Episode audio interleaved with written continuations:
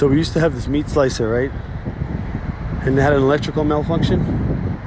Anytime it was touching the prep table, which it was on obviously, and they were wet, and you touched it, it would zap you at 120 volts. So in Russia, it would be 220. Because in Soviet Russia, meat slices you.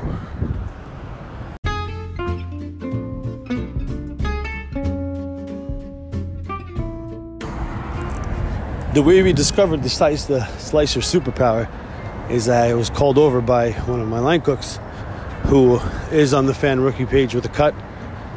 Chef, the slicer, it shocked me. And I was like, what do you mean? It shocked me, chef.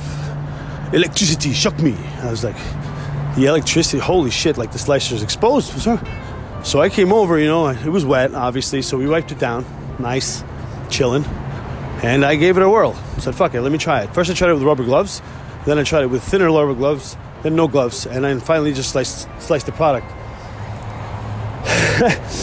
so I give it back to the guy, and he keeps working. Five, six minutes goes by.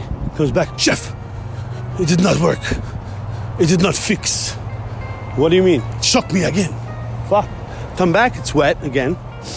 So now I'm noticing a pattern, but actually, hindsight, I'm noticing a pattern. At the time, I didn't. Took me to three. So let's skip one for uh, all intents and purposes. And I come back and I was like, Sir, why is it keep getting wet? And he told me, Chef, the blades work better when it's wet. And I was like, Yes, but electricity does not. Oh, Chef, I'm sorry. Don't be sorry, man, but just keep it dry and you'll be fine. Okay, Chef. This guy could have sued the company like a hundred times. Like, he could have gotten a lot of money. He would never. He's an honest man. I understand that, which is why I let him continue working on the electrically dangerous slicer that probably could have killed everyone.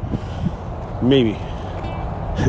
However, like, it took him three times to realize that maybe you're getting zapped because you're mixing water with electricity. It's like a dory, the fish thing.